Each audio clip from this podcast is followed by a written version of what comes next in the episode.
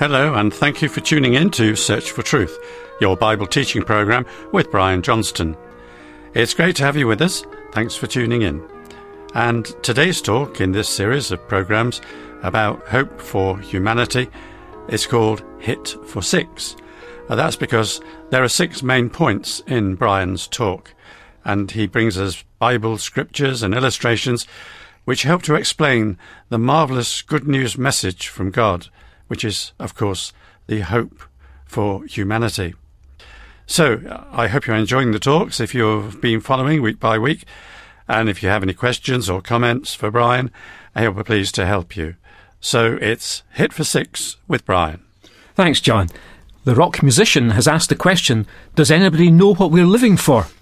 That must be one of the most important questions in the universe because it captures concerns like where did we come from? Who am I? Where are we going? In response, I'd like to invite you to check out with me six things which Christianity claims God wants us to know. Together, we'll check out six points the Bible presents as facts, which, when taken together, give a satisfying answer to that most important question about what we're living for. The message at the heart of Christianity is from the Bible and is about God and His Son Jesus. It's also about life and death and the choice we all face. The first point of the Christian message is that God is a loving creator. He's the ruler, the boss, the king, the one who's in charge of the world. He owns it because he made it. He also made us and set us to look after the world under his authority and by obeying his directions. This is nothing other than what the Bible itself tells us, beginning with those famous words In the beginning, God created the heavens and the earth. In the image of God, He created male and female, blessed them, and said to them, Rule over every living thing. These are taken from a selection of verses, all from Genesis chapter 1. So, summing up then, God is the ruler and we were created to live in and rule God's world for Him under His own loving authority. Sounds ideal, doesn't it? But that's not how things are now. What happened? What's gone wrong? Something has, for it's not even safe to walk the streets after dark now. There's racist thuggery of the most poisonous kind in the towns and cities we live in. What's gone wrong? The answer is, we did. The fact is, we rebelled. You see, we're all rebels at heart, rebelling against God. From the beginning, we've rejected God by doing things our own way. We don't like someone telling us what to do or how to live, least of all God.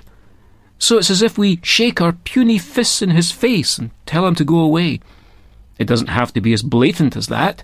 Either we just ignore him and get on with our own lives, or we disregard his instructions for living in this world. However we do it, we're all rebels because we don't live God's way but want to be our own boss instead. Like little kings, we want to run things our own way without God. Doing this is what the Bible calls sin, and it underlines it like this Each of us has turned to his own way. That's the Bible prophet Isaiah in chapter 53 and verse 6. Doing our own thing, as we would say. The trouble is, in rejecting God's way, we make a mess, not only of our own lives, but of society around us.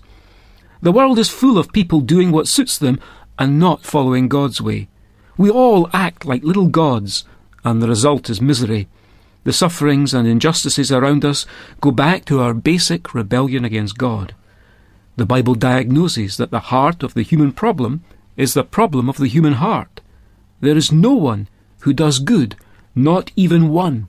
So says the Bible letter to the Romans in chapter 3 and verses 10 to 12. So what's God going to do about it then? Well, God cares enough about us to take our rebellion seriously, because it matters to Him how we treat Him and how we treat other people, and so He calls us to account for our actions. The sentence God passes against us is fair. In rebelling against God, we are saying to Him, in effect, Go away, I don't want you telling me what to do. Leave me alone. And this is precisely what God does. He gives us exactly what we ask for. His judgment on rebels is to withdraw from them permanently. As the Bible says, they will be punished, shut out from the presence of the Lord. You'll find that in Paul's second Bible letter to the Thessalonians, chapter 1 and verses 8 and 9. But since God is the source of life, and indeed of all good things, to actually be cut off from Him means death and hell. God's judgment against rebels is an endless, godless death. If we can just pause a moment and state the obvious, it's a terrible thing to fall under a sentence like that, and it's a prospect we all face, since we're all guilty of rebelling against God. So is that it then? Well, if it were not for God's own marvellous intervention, it would be, since as the Bible puts it, we are destined to die once, and after that to face judgment. You'll find that in the Bible, in the letter written to the Hebrews, chapter 9, verse 27. However, because of his great love and generosity, God didn't leave us to suffer the consequences of our own foolish rebellion. He did something to save us. He sent his own divine Son into our world to become also a man, Jesus of Nazareth. Unlike us, Jesus didn't rebel. He always lived under God's rule, and so didn't deserve death or punishment. But Jesus did die. Although he had the power of God to heal the sick, walk on water, and even raise the dead, Jesus allowed himself to be executed on a cross. Why? Well, we can let the Bible answer directly.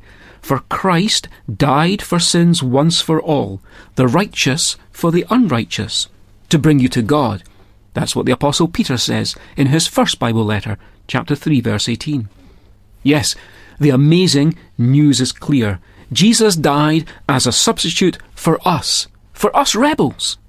Jesus paid the debt we owed, which was due to our having rebelled. And Jesus paid that by dying in our place, so that forgiveness and pardon might be available to us. All this is undeserved by us. It's a generous gift from start to finish. He himself bore our sins in his body on the tree, so that we might die to sins and live for righteousness. By his wounds you have been healed. That's the Apostle Peter writing again in his first Bible letter, chapter 2 and verse 24. God accepted Jesus' death as payment in full for our sins and raised him from the dead. Jesus is now what humanity was always meant to be God's ruler of the world. As God's ruler, he's been appointed God's judge of the world. The Bible promises that one day he'll return to hold all of us accountable for our actions. Here's exactly what it says For he has set a day when he will judge the world with justice by the man he has appointed. He has given proof of this to all men by raising him from the dead. You'll find that in the Bible book of Acts, chapter 17, verse 31. In the meantime, before he comes, Jesus offers us new life. Both now and eternally, we're forgiven. A fresh start with God, no longer as rebels, but as friends. For in this new life, God Himself comes to live within us by His Spirit. This makes it possible for us to experience the joy of that new relationship with God. What's more, when we're pardoned through Jesus' death, not because we've earned it, not because we deserve it, but because Jesus died in our place, we can be sure that when Jesus does return to judge, we'll be acceptable to him. The Bible promises there is now no condemnation for those who are in Christ Jesus. You find that in Paul's writing to the Romans, chapter 8, verse 1. So now it's our choice. We can stay rebels, rebels against God, and try to run our own lives in our own way without Him. Sadly, this is the option that a lot of people persist in. The end result is that God gives us what we ask for, and what we indeed deserve. He condemns us for our rejection of His rightful rule over our lives. Not only do we have to put up with the messy consequences of rejecting God in the here and now, but we face the dreadful prospect of being separated from Him forever, without life, without love, without relationship. As the Bible says, whoever believes in the Son, and that's in God's Son, who is Jesus Christ. Whoever believes in the Son has eternal life, but whoever rejects the Son will not see life, for God's wrath remains on him.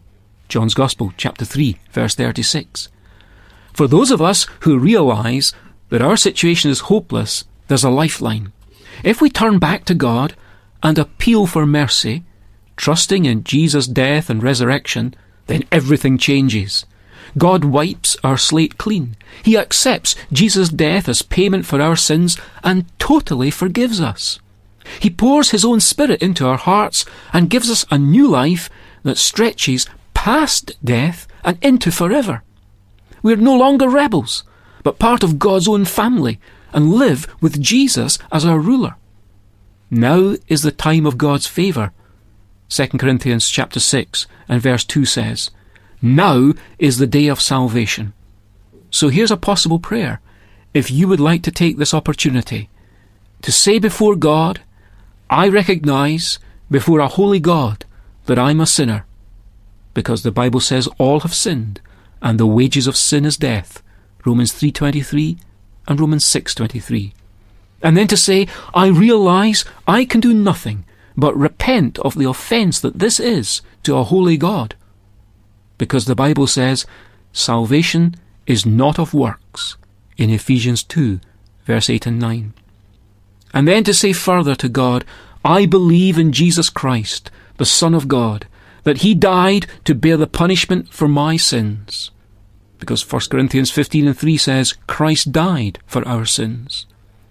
And then to say, I invite Him, I invite Jesus, God's Son, into my life, and so receive the gift of God's grace, even forgiveness, just as the Bible says in John 1 and 12, For as many as received him, to them he gave the right to become children of God.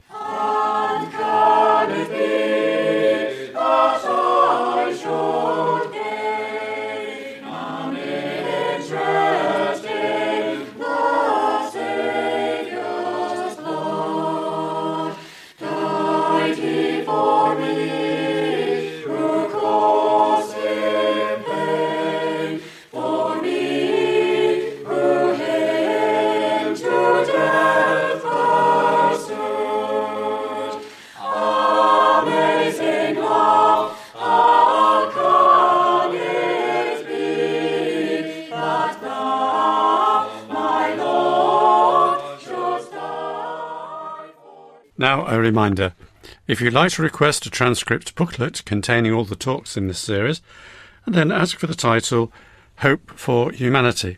And If you've got a pen and paper to hand, I'll give you the contact details so you can make a note. Search for Truth, Hayes Press, The Barn, Flaxlands, Royal Wootton Bassett, Swindon, SN4 8DY. And our email address is sft at churchesofgod.info. Now, you might be interested to know that uh, you can listen again to these programs if you look out for Search for Truth featuring on www.twr360.org. And uh, if you go there, uh, this will give you another excellent way of accessing again what you first heard here on the radio. So thanks for your interest in these talks and the great privilege of your company. Please join us if you can next week for another Hope for Humanity message. And until then, very best wishes from Brian, from David, from our singers, and me, John. Goodbye, and may God richly bless you.